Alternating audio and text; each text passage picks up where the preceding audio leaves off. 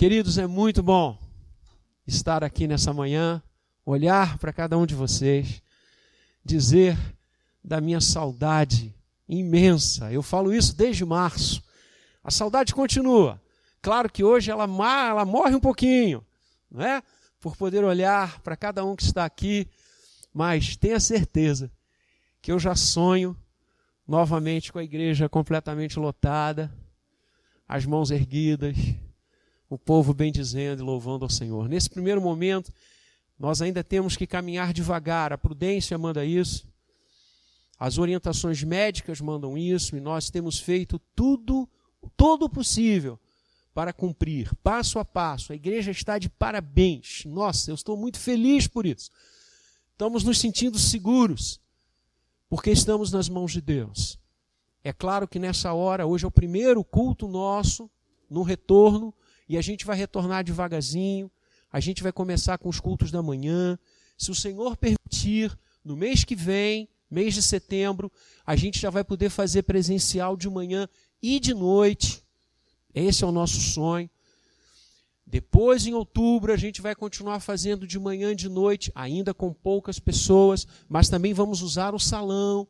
Então, nós temos toda um, todo um planejamento de fases. E a gente pede que você ore, como nós temos orado.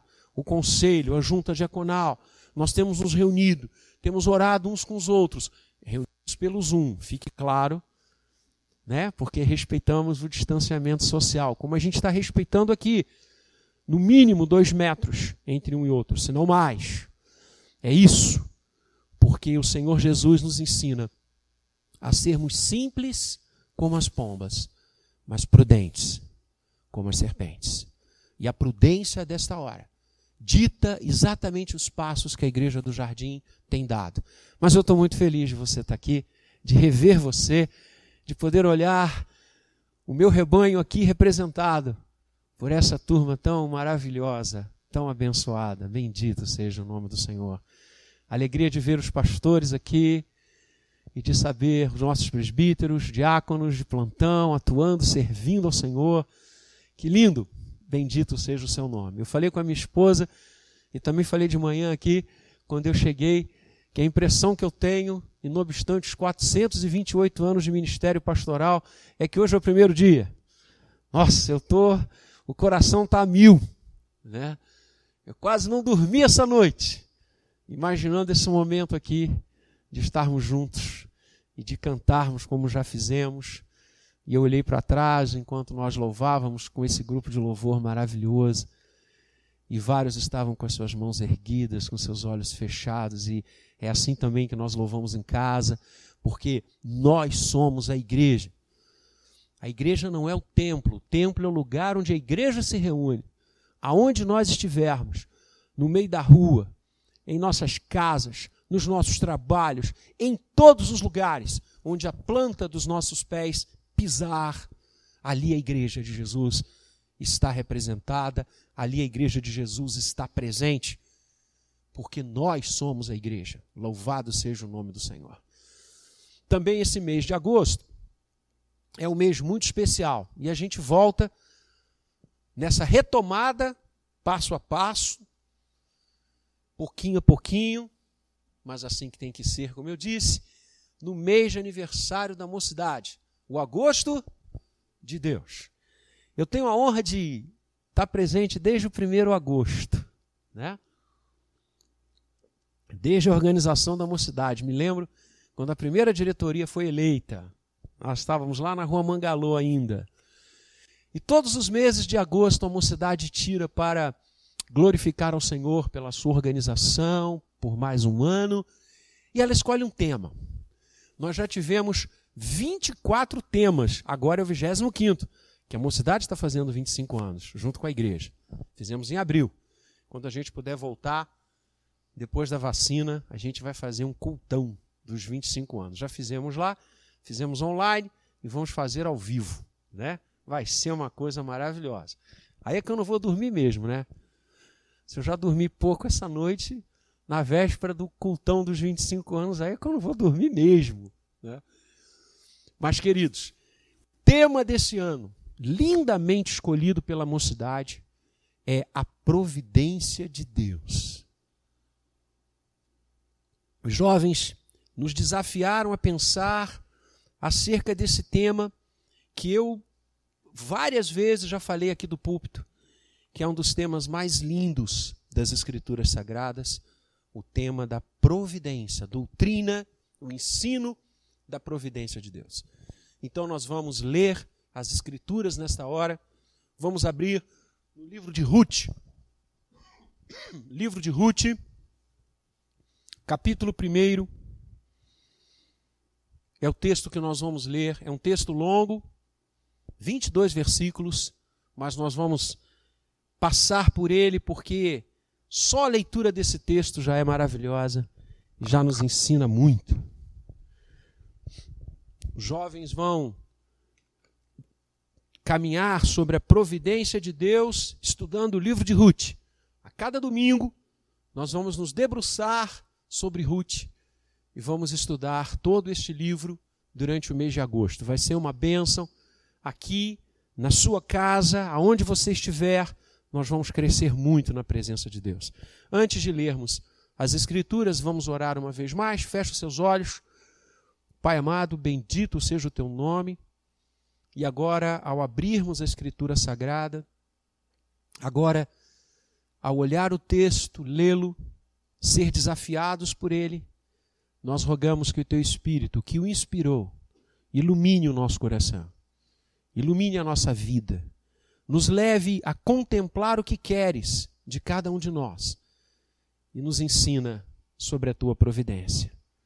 Nos ensina a confiar e a entregar a vida a ti. É o que nós oramos no nome querido e santo de Jesus. Amém. Livro de Ruth, capítulo 1. Eu vou ler. Você me acompanha aqui na igreja, me acompanha em casa. Nos dias em que julgavam os juízes e um homem de Belém de Judá saiu a habitar na terra de Moabe, com sua mulher e seus dois filhos. Este homem se chamava Elimeleque, sua mulher Noemi. Os filhos se chamavam Malom e Quilion, efrateus de Belém de Judá. Vieram à terra de Moabe e ficaram ali. Morreu Elimeleque, marido de Noemi, e ficou ela com seus dois filhos, os quais casaram com mulheres moabitas. Era o nome de uma Orfá e o nome da outra Ruth. E ficaram ali quase dez anos. Morreram também ambos, Malom e Quilion, ficando assim a mulher desamparada de seus dois filhos e de seu marido. Então se dispôs ela com as suas noras e voltou da terra de Moabe, porquanto nesta ouviu que o Senhor se lembrara do seu povo, dando-lhe pão. Saiu, pois, ela com suas duas noras do lugar onde estivera. Indo elas caminhando de volta para a terra de Judá, disse-lhes Noemi: Ide, voltai cada uma à casa de sua mãe. E o Senhor use convosco de benevolência, como vós usastes com os que morreram e comigo. O Senhor vos dê que sejais felizes, cada uma em casa de seu marido. E beijou-as. Elas, porém, choraram em alta voz e lhe disseram: Não, iremos contigo ao teu povo. Porém, Noemi disse: Voltai, minhas filhas, por que ireis comigo? Tenho eu ainda no ventre filhos para que vos sejam por maridos tornai filhas minhas, ide-vos embora, porque sou velha demais para ter marido. Ainda que eu dissesse, ou quando eu dissesse, tenho esperança, ou ainda que esta noite tivesse marido e houvesse filhos, esperá-los-ieis até que viessem a ser grandes? Abster-vos-eis de tomardes marido? Não, filhas minhas, porque por vossa causa a mim me amarga o ter o Senhor descarregado contra mim a sua mão. Então de novo choraram em alta. Orfa com beijos se despediu de sua sogra, porém Ruth se apegou a ela. Disse Noemi: Eis que tua cunhada voltou ao seu povo e aos seus deuses. também tu volta após a tua cunhada. Disse, porém, Ruth: Não me instes para que te deixes e me obrigues a não seguir-te, porque aonde quer que fores, irei eu. Aonde quer que pousares, ali pousarei eu. O teu povo é o meu povo, o teu Deus é o meu Deus. Onde quer que morreres, morrerei eu, e aí serei sepultada. Faça-me o Senhor o que bem lhe aprover, se outra coisa que não seja a morte me separar de ti. Vendo, pois, Naomi que de todo estava resolvido a acompanhá-la, deixou de insistir com ela. Então ambas se foram até que chegaram a Belém. Sucedeu que, ao chegarem ali, toda a cidade se comoveu por causa delas, e as mulheres diziam: Não é esta Naomi? Porém ela lhes dizia: Não me chameis Naomi, chamai-me Mara, porque grande amargura me tem dado o Todo-Poderoso. De Tosa eu parti, porém o Senhor me fez voltar pobre. Porque, pois, me chamareis Naomi, visto que o Senhor se manifestou contra mim e o Todo-Poderoso me tem afligido? Assim voltou Naomi da terra de Moabe com Ruth, sua nora, a Moabita, e chegaram a Belém, no princípio da cega da cevada. Providência de Deus. Um dos temas, como eu disse, mais lindos a conduzir as narrativas da Escritura Sagrada, as narrativas do povo de Deus, as narrativas de cada um de nós. A providência de Deus é a doutrina que nos ensina, escudada nas Escrituras Sagradas, e dali esta doutrina, este ensino tira toda a sua substância e fundamento, que o Senhor está presente na vida do seu povo. A providência significa Deus é, Deus está, Deus se faz presente, conduzindo, preservando, cuidando, salvando e transformando o mal em bem. Essa é a síntese da providência divina. O Senhor está junto de cada um de nós, nos conduzindo, nos amparando, nos abençoando, nos sustentando, providenciando todas as coisas das quais necessitamos para viver, inclusive transformando o mal em bem uma das grandes sínteses da providência divina é Romanos 8, 28. Sabemos que todas as coisas, fala junto comigo, sabemos que todas as coisas cooperam para o bem daqueles que amam a Deus e são chamados segundo o seu propósito. Por que, que nós podemos afiançar? Por que, que nós podemos gritar a plenos pulmões? Sabemos que tudo coopera para o bem daqueles que amam a Deus? Porque Deus está presente. E a sua providência age nas nossas vidas. O tema que quero conversar com você nessa manhã, do agosto de Deus, do primeiro domingo do agosto de Deus, no capítulo 1 de Ruth, é a providência de Deus nas crises humanas. A providência de Deus diante das crises humanas. O livro de Ruth é um dos livros mais lindos da Escritura Sagrada. Se for possível, separarmos um em detrimento dos outros, porque todos são espetaculares. O livro de Ruth é um dos romances mais lindos que eu conheço. Esse livro traz alguns versículos, algumas passagens que são usadas de maneira muito feliz em cerimônias de casamento, de bodas. Inclusive, quero dizer aqui nessa manhã e confessar, daqui a alguns dias eu farei 35 anos de casamento, eu e o Alame,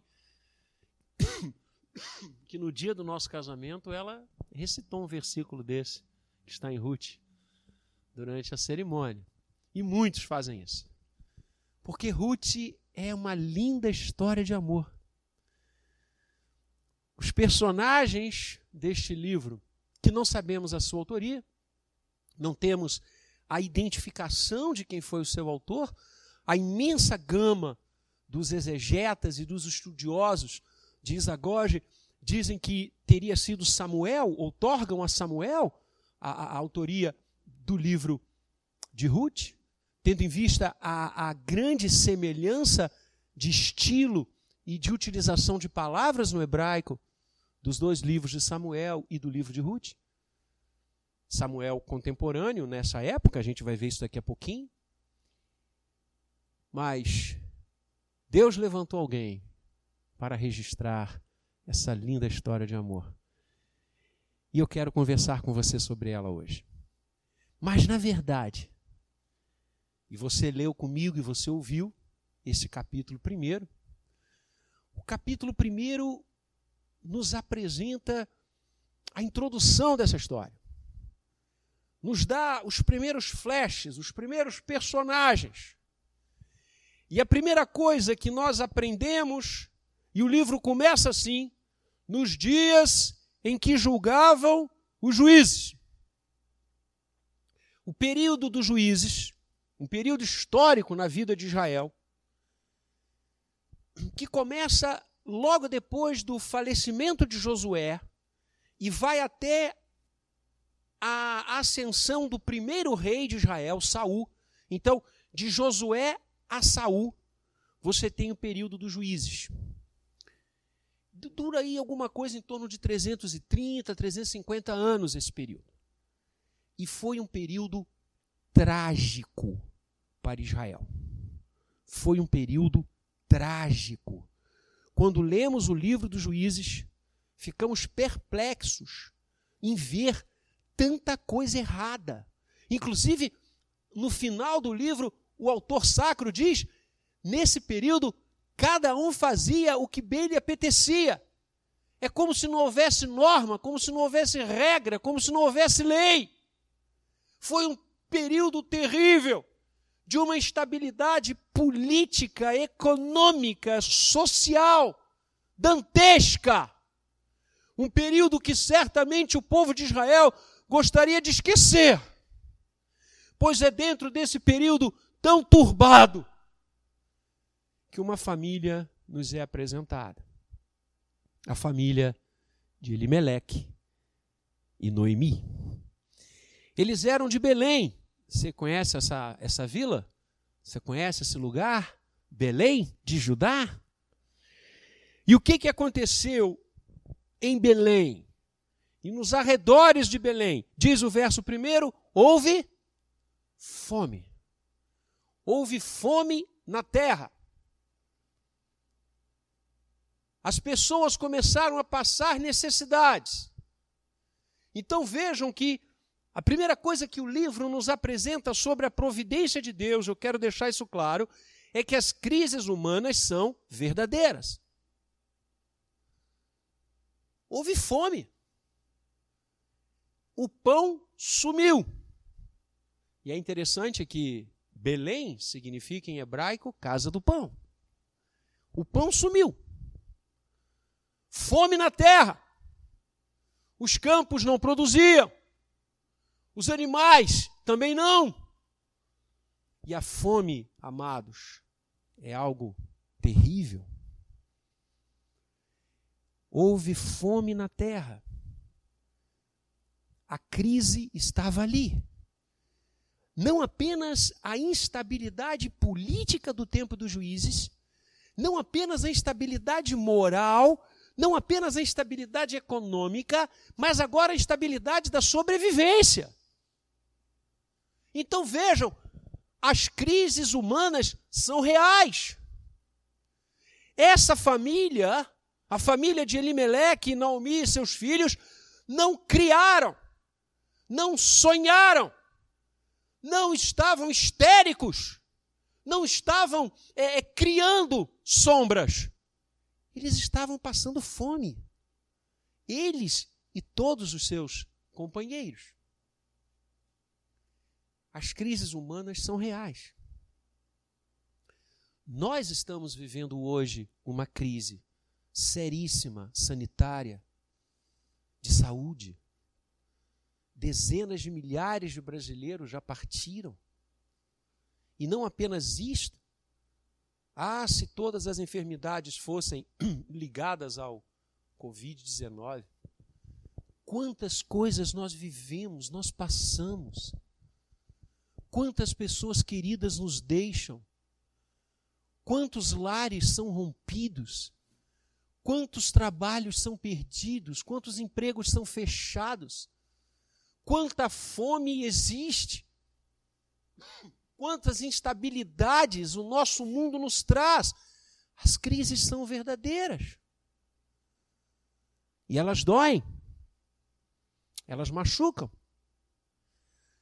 A segunda coisa que o texto ensina, além do fato das crises humanas serem verdadeiras, é que há formas e formas de lidar com elas. Qual foi a forma que Elimeleque e sua mulher escolheram para lidar com a crise da fome? Eles decidiram ir para um local chamado Moabe. Queridos, a primeira coisa que o texto nos diz sobre a maneira deles reagirem à fome foi fugir. Quando as crises acontecem, você e eu podemos reagir de algumas formas.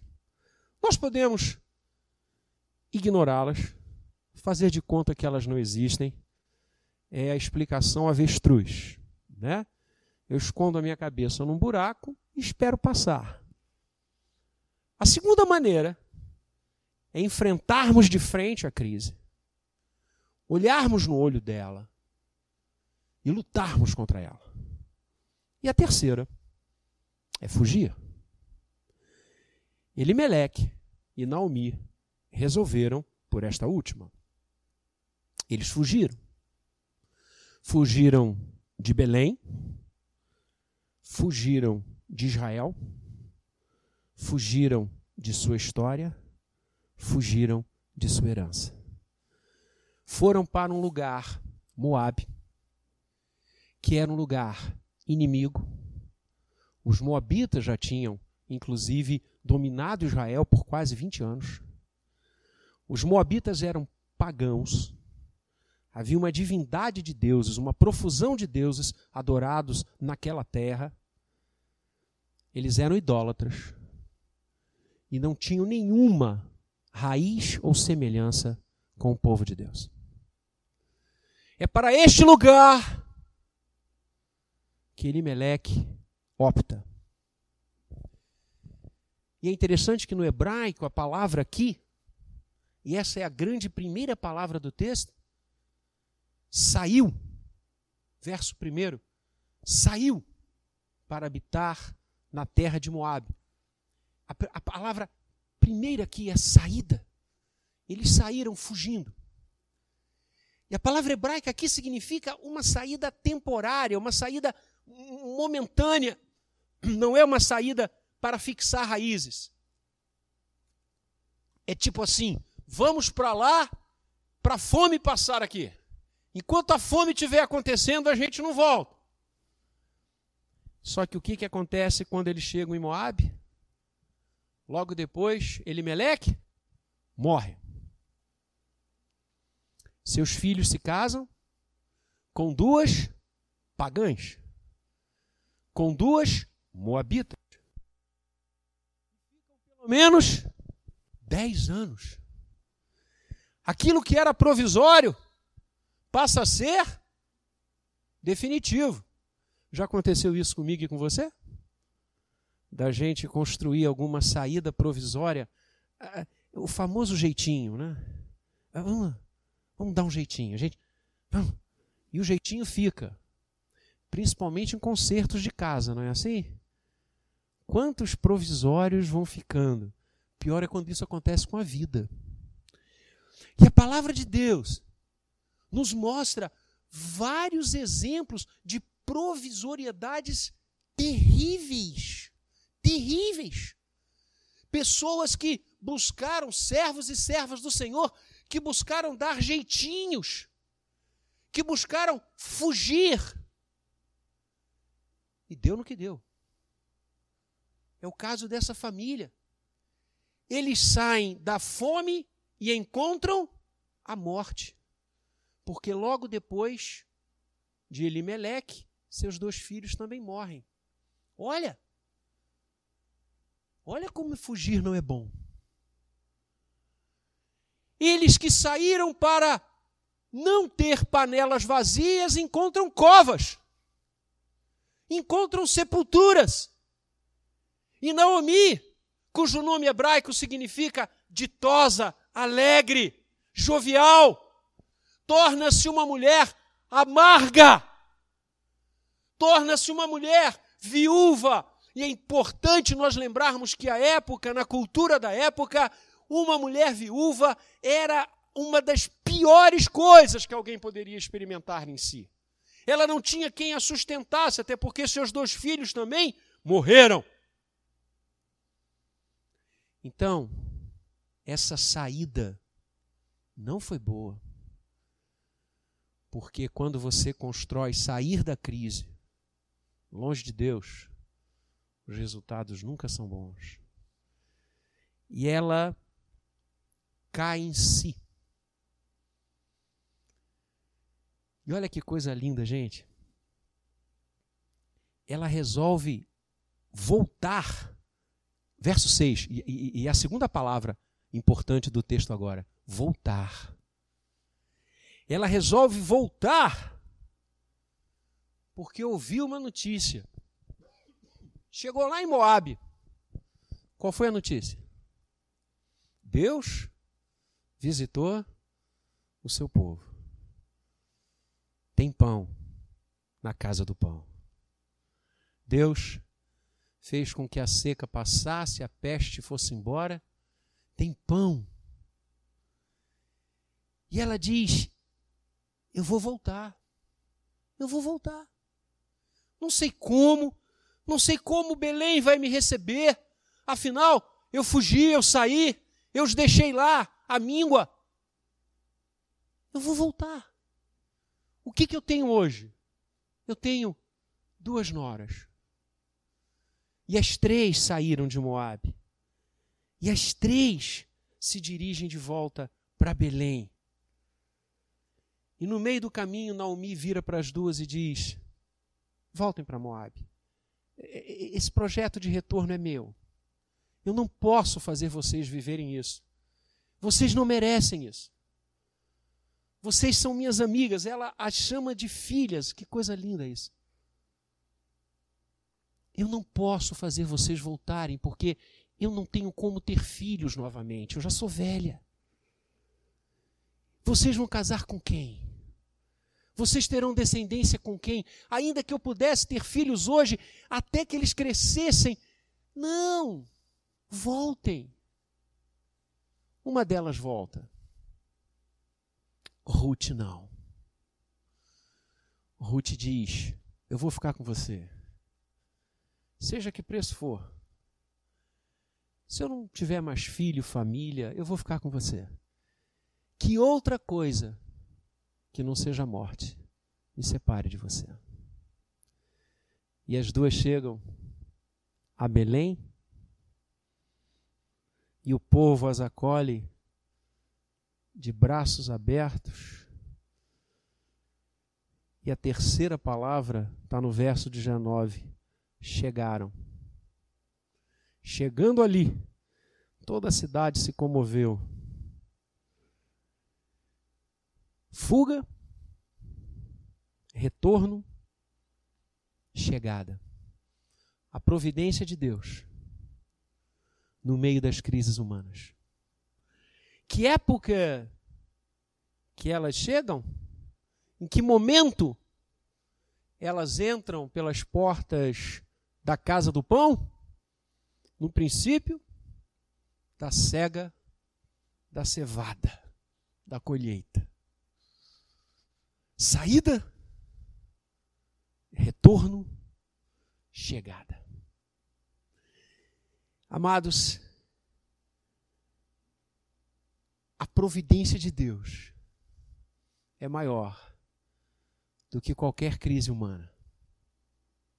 a providência de Deus é mais efetiva do que qualquer contrariedade ou episódio que eu e você estejamos vivendo.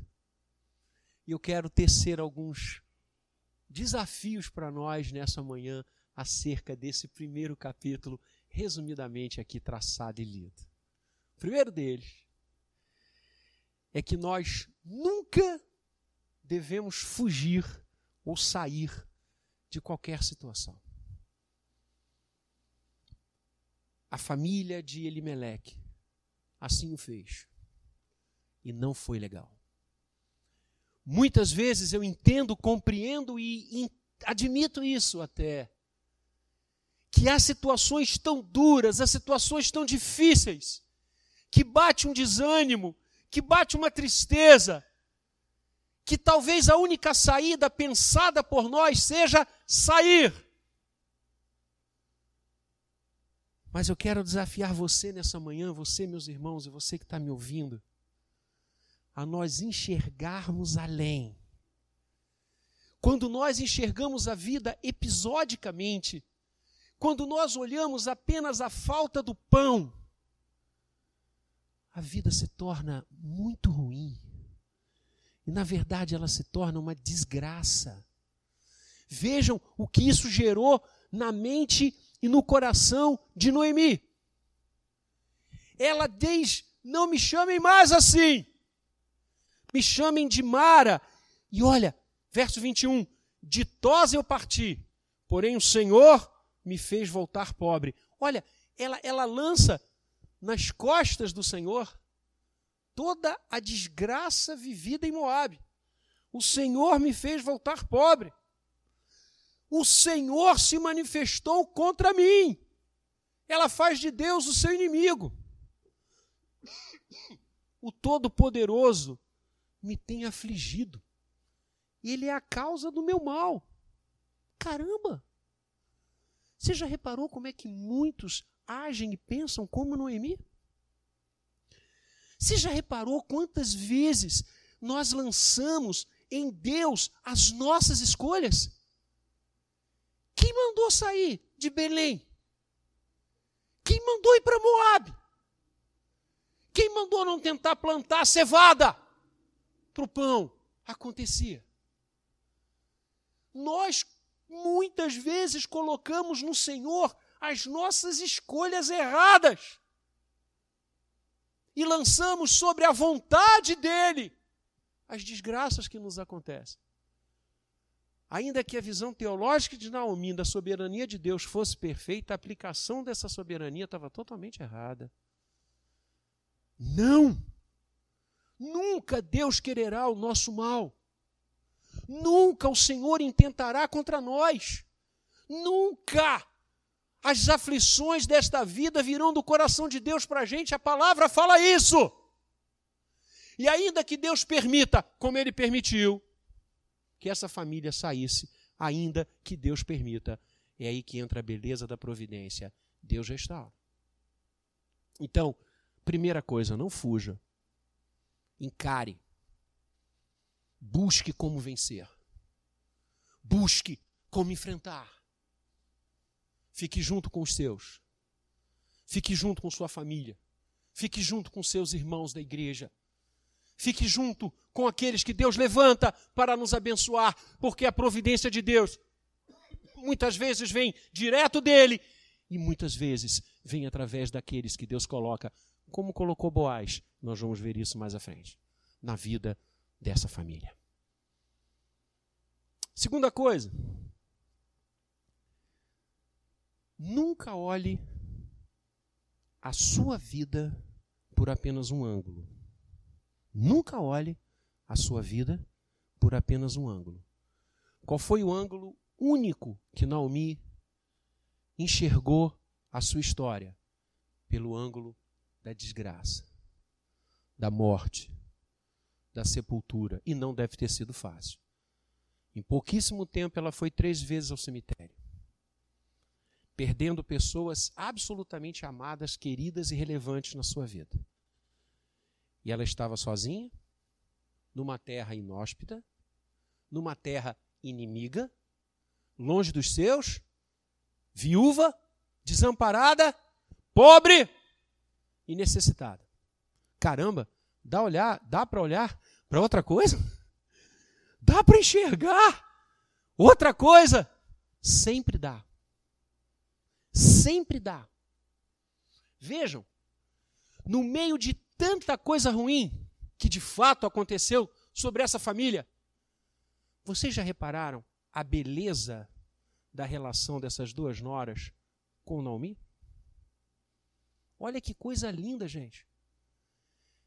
E eu sempre ouvi dizer que sogra não se dá bem com nora. Não sei. Né? Eu acho isso falso. E o livro de Ruth me ensina que isso é falso. As duas noras, que não eram do povo de Israel, olha que lindo. Não eram. Elas têm uma relação de tamanho carinho de tamanho afeto com Naomi, e certamente Naomi era uma pessoa espetacular para poder suscitar isso no coração das suas duas noras. Elas chamam Naomi de mãe, o tratamento é esse: mãe, conselheira. Naomi se refere às duas como filhas. Quando Naomi tenta voltar, as duas fecham com ela e voltam. É no meio do caminho que uma volta a Moabe, mas as duas saem com Naomi. E era uma coisa perigosa, inclusive. Mas elas não têm esse medo, porque elas querem abençoar a sua sogra. Isso é lindo. Mas parece que Naomi não percebeu isso. Porque os olhos dela estavam fixos na desgraça. Isso acontece muito conosco. Pare de olhar apenas para aquilo que é ruim. Pare de olhar apenas para aquilo que dá dor. Pare de olhar apenas para aquilo que nos faz chorar. Olhe ao seu redor. Quanta coisa linda, maravilhosa e bendita Deus está fazendo chegar a mim e a você todos os dias. Mas nós temos um hábito terrível de reclamar, reclamar, reclamar e a vida vai ficando insuportável. Não me chamem mais de Naomi, me chamem de Mara. Não tenho mais motivo de alegria. Não tenho mais motivo para sorrir. Claro que tem. Levanta. Como disse o poeta secular, sacode a poeira e dá a volta por cima. Deus reservou sete mil joelhos que não se dobraram a Baal. Levanta e vai. Moisés, meu servo, eu sou contigo. Vamos caminhar. Josué, eu te tomo pela tua mão. Queridos, se nós olharmos apenas para as dificuldades, a gente afunda. Pedro olhou para o mar, para a força do vento, e afundou a força do mar, a força do vento, e afundou. Pedro, mesmo Pedro, passou uma noite inteira tentando pescar e nada, e nada. E quando o Senhor entra no seu barco e o manda ganhar novamente o mar e jogar a rede, Pedro diz: Ah, Senhor, eu passei a noite inteira pescando, não vou jogar não. Se ele tivesse feito isso, mais uma vez o ser humano iria olhar apenas para as dificuldades. Mas o que, que Pedro diz? Olha, eu passei a noite inteira jogando a rede, mas diante da tua palavra eu jogarei de novo. É isso. Pare de olhar apenas para os problemas. Terceira coisa. Perceba o tecer de Deus na história da sua vida. Ruth opta em ficar com Naomi. Ela não tinha nenhum motivo para isso, a não ser o amor. E olha, esse verso que a gente leu juntos, que para mim é um dos versos de amor mais lindo das Escrituras, não me instes para que te deixe e não me obrigue a não seguir-te, porque onde quer que fores, irei eu, onde quer que pousares, pousarei eu, o teu povo é o meu povo, o teu Deus é o meu Deus. Ruth, inclusive, professa sua fé em Yahvé. Ela deixa as divindades moabitas porque esse coração já está convertido ao Senhor. Deus usou a família de Naomi para converter Ruth. Esse verso que insiste é um dos mais lindos de amor das Escrituras.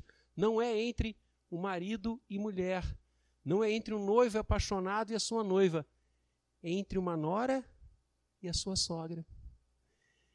E detalhe: sogra que não podia dar nada a ela. Naomi era pobre, viúva, desamparada, ou seja, Ruth não estava como que a amealhar uma posição, a herança. Ela diz isso porque de fato ela amava Naomi. E ela fica com a sua sogra. E vai para o tudo ou nada. E volta para Belém. Como é que o povo ia receber Naomi? Ninguém sabia. O povo ia dizendo: Olha só, você não quis fugir quando estava aqui uma seca danada, quando estava com fome, quando não tínhamos pão, pois agora Deus olhou para a gente, você, ó, você está fora. Segunda tecida de Deus, o povo acolhe Naomi de braços abertos. Terceira tecida de Deus, elas chegam na época da cega e ficam em um campo de um homem riquíssimo, uma autoridade naquela cidade. Quarta tecida de Deus. Ruth foi pegar espigas no campo desse homem. E esse homem se apaixona perdidamente por ela. E ele é o resgatador. Você vai estudar isso daqui a pouquinho, lá na frente, com outro colega, outro pastor. Ele é da família de Elimeleque e ele exerce o seu direito. E ele se casa com Ruth. E os dois têm um filho que chamam de Obed. Obed cresce. Tem um filho que chama Jessé. Jessé cresce e tem um filho que chama Davi. Ruth e Noemi entram na descendência de Davi, da qual virá o Messias. Amados, se isso não é tecer a história a nosso favor, eu não sei mais o que é. Olha como Deus muda essa história. Olha como Deus vira o jogo a favor dessa vida que o culpa, que lança sobre ele: o Senhor é contra mim, o Senhor me destruiu. Deus vem e diz: nada disso. Eu estou tecendo tapeçarias lindas para a sua vida. Apesar de você fazer tanta coisa errada. Naomi e Ruth passam a integrar a descendência, nada mais, nada menos de Cristo Jesus. Amados, a providência de Deus está acima de qualquer crise humana. Deus vira o jogo a nosso favor. Deus fez isso com José. Lembram? É outro exemplo vivo da providência de Deus. Os seus irmãos invejosos o vendem como escravo e dizem a seu pai que ele morreu. José vai parar no Egito, a maior nação no crescente fértil. E ali ele vai para a casa de um homem influente. E José era um administrador, um gestor sensacional.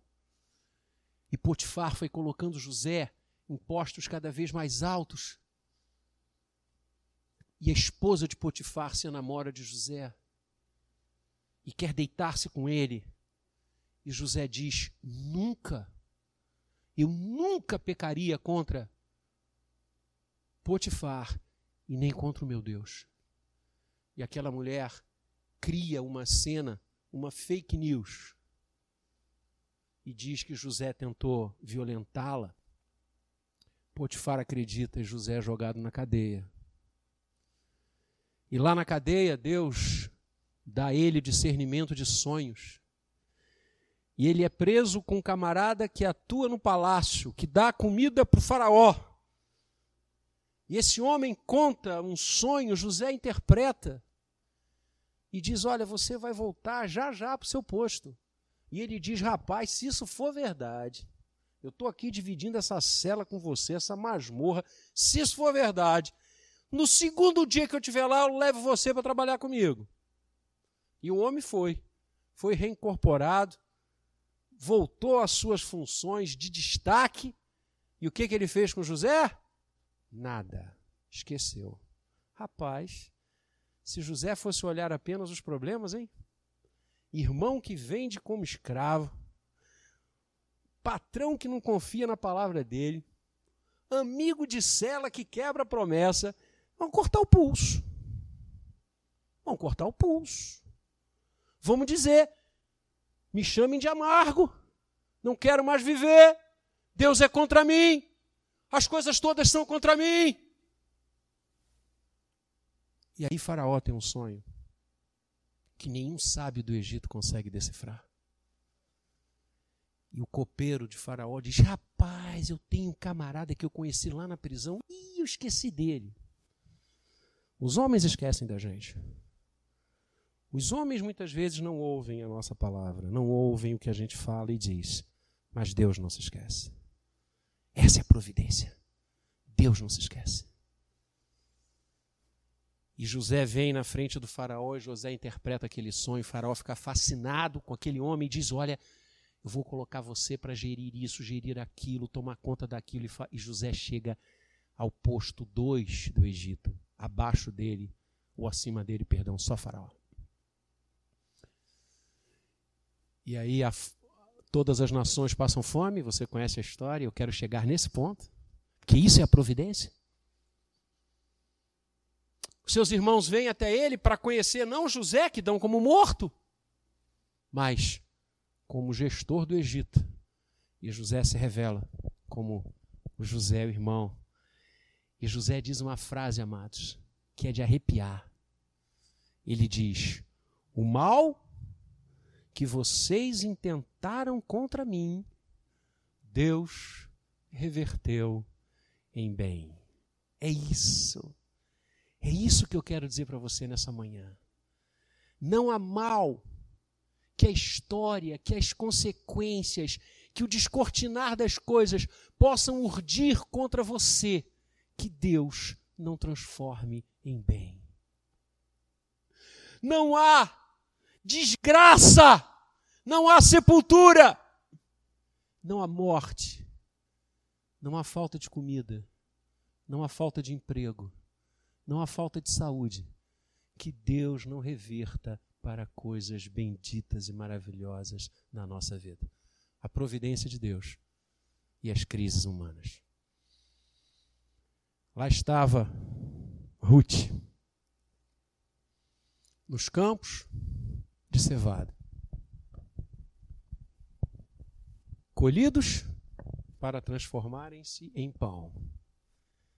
Ela estava em Belém, casa do pão. E Deus reverteu a sua sorte e a fez entrar na galeria de honra da genealogia de Jesus. Eu e você estávamos longe, em Moab, perdidos, desgraçados sem pão. Querendo desistir porque nada faz sentido. E a mão poderosa de Deus, através de alguém que nasce em Belém encarnação da sua providência, o pão da vida nos traz de volta para casa e reverte a nossa maldição em redenção e converte a nossa vida que nada valia como herdeiros do seu reino e da sua vontade. A providência divina. Não desista. Olhe para o Senhor. Nunca esmoreça. Olhe para Cristo Jesus, o pão que desceu dos céus para nos alimentar e nos dar a vida eterna. Não olhe para as crises, não olhe para os seus problemas apenas. Não olhe para as suas dificuldades, olhe para Deus. Porque Ele reverte. Ele faz acontecer. Ele é o mesmo ontem, hoje e o será para sempre. E o seu amor jamais terá fim.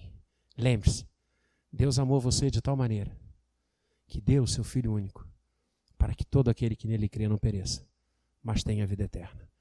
Reverendo Hernandes Dias Lopes, falando de Ruth, diz que Ruth é o João 3,16 do Antigo Testamento. E é verdade. Deus nos amou e continuará nos amando.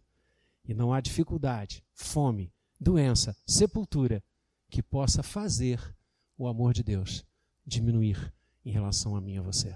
Portanto, nos lancemos em Suas mãos e deixemos que o pão da vida nos alimente e não as desgraças. Deixemos que o Senhor nos conduza e não as dificuldades.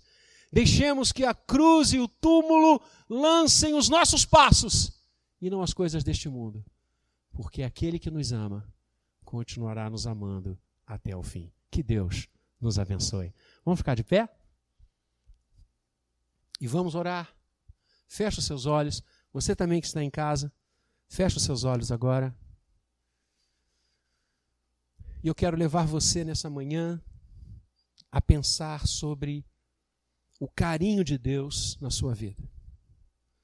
Talvez eu esteja falando com pessoas cujos corações estão tristes, enlutados, destruídos, como estava o coração de Noemi e de Ruth. Mas vejam como Deus mudou a vida delas, como Deus as abençoou, como Deus mostrou o seu amor, a sua providência, o seu cuidado na vida delas. Assim também Deus mostra o mesmo cuidado, amor e carinho na minha e na sua. Olhemos para Ele. Fixemos o nosso olhar em Cristo, pão da vida. Porque em Cristo nós sempre estaremos em Belém, a casa do pão. Nós sempre nos alimentaremos da Sua presença e da Sua graça. Então, querido, querida, nessa manhã eu quero falar com você de forma muito especial. Erga os seus olhos Olhe para frente. Não fuja. Volte. Chegue. Porque o Senhor caminhou por nós. O Senhor foi à cruz por nós. O Senhor ressuscitou por nós. Creia nisso. De todo o seu coração. E saiba que aqueles que esperam no Senhor renovam as suas forças. Voam como as águias andam e não se cansam, correm e não se afadigam. Confia no Senhor, tem bom ânimo, renova o seu coração. Não olhe para as circunstâncias que rodeiam você. Olhe para o amor de Deus e saiba que todas as coisas cooperam para o bem daqueles que o amam e são chamados segundo o seu propósito em Cristo Jesus. Pai querido, abençoa o teu povo nesta hora. Obrigado por estarmos aqui, obrigado por termos lido esse texto tão lindo, tão maravilhoso, que nos fala da tua providência, do teu carinho, que nos fala que o Senhor jamais nos abandona, ainda que nós fujamos, que o Senhor jamais larga da nossa mão, por mais que a gente corra na direção contrária, o teu amor vence, o teu amor nos traz de volta, o teu amor nos faz chegar na hora certa, no momento certo. O Senhor está conduzindo todas as coisas. Bendito seja o teu nome, porque o que leva e conduz as nossas vidas não é a desgraça, não é a doença, não é a pandemia, não são os vírus, não é o desemprego. O que conduz a nossa vida é o teu amor. Nós te glorificamos por isso, Senhor, e rogamos que segures a nossa mão firme e nos faça andar e nos faça atravessar todos os vales, ainda aqueles escuros, como a sombra da morte, mas contigo a glória do Senhor e a luz do teu rosto nos farão atravessar esses vales com toda tranquilidade. Ó oh Deus, abençoa a tua igreja, abençoa os que creem em ti.